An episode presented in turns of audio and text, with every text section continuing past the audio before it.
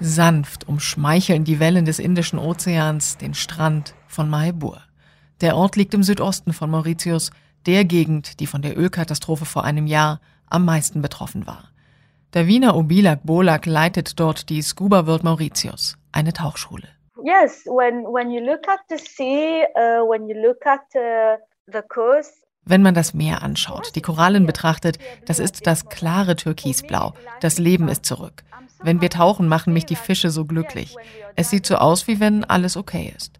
Als ich das erste Mal tauchen war, war das so, wie wenn ich Freunde oder Familie besuchen würde, die krank waren. So wie wenn man fragt, geht es euch wieder gut? Und sie sagen, ja, uns geht es gut.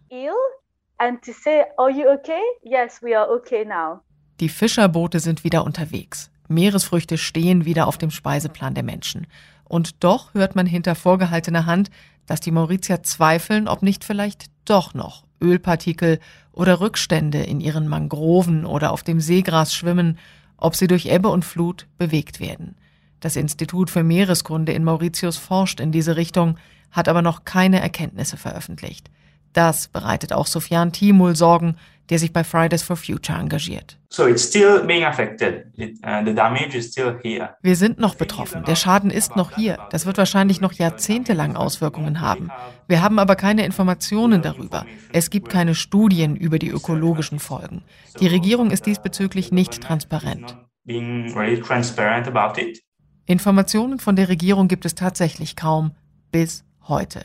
Die Versicherung des japanischen Frachters hat Schadenszahlungen geleistet. Details dazu wurden aber auch nicht öffentlich.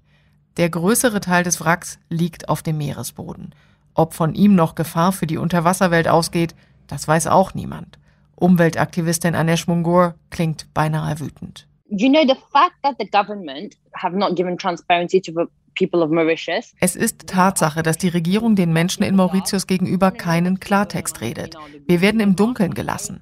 Wir wollen aber wissen, was in unseren Lagunen passiert. Dass wir nicht informiert wurden, das hat dazu geführt, dass diese gewaltige ökologische Katastrophe vergessen wurde. Weil wir nichts darüber wissen, reden wir nicht mehr darüber. Große Tanker fahren nach wie vor über die Weltmeere. Sie kommen weiterhin auch den sensiblen Ökosystemen vor Mauritius nahe. Laut der Umweltorganisation Greenpeace gibt es grundlegend keine hundertprozentige Sicherheit, Öl und generell fossile Brennstoffe zu transportieren. Melita Steele leitet das Afrika-Programm von Greenpeace und sagt, nach der Ölkatastrophe in Mauritius habe es immerhin einen bedeutenden Schritt in die richtige Richtung gegeben. One of the good things that was a, was an outcome of the oil spill in Mauritius is that Eine der positiven Entwicklungen nach der Ölpest in Mauritius ist, dass die Regierung einen Antrag gestellt hat, ein besonders empfindliches Meeresgebiet entlang der Küste auszuweisen. Dadurch werden die Schifffahrtsrouten weiter weg verlegt, sodass das Risiko geringer ist, dass sie durch die ökologisch empfindlichsten Gebiete führen. Es wird aber noch Jahre dauern, bis das tatsächlich in Kraft tritt. But that's going to take years to actually come into effect. Ein Jahr ist vergangen seit der Ölkatastrophe. In Mahébourg selbst haben die Menschen das nicht vergessen.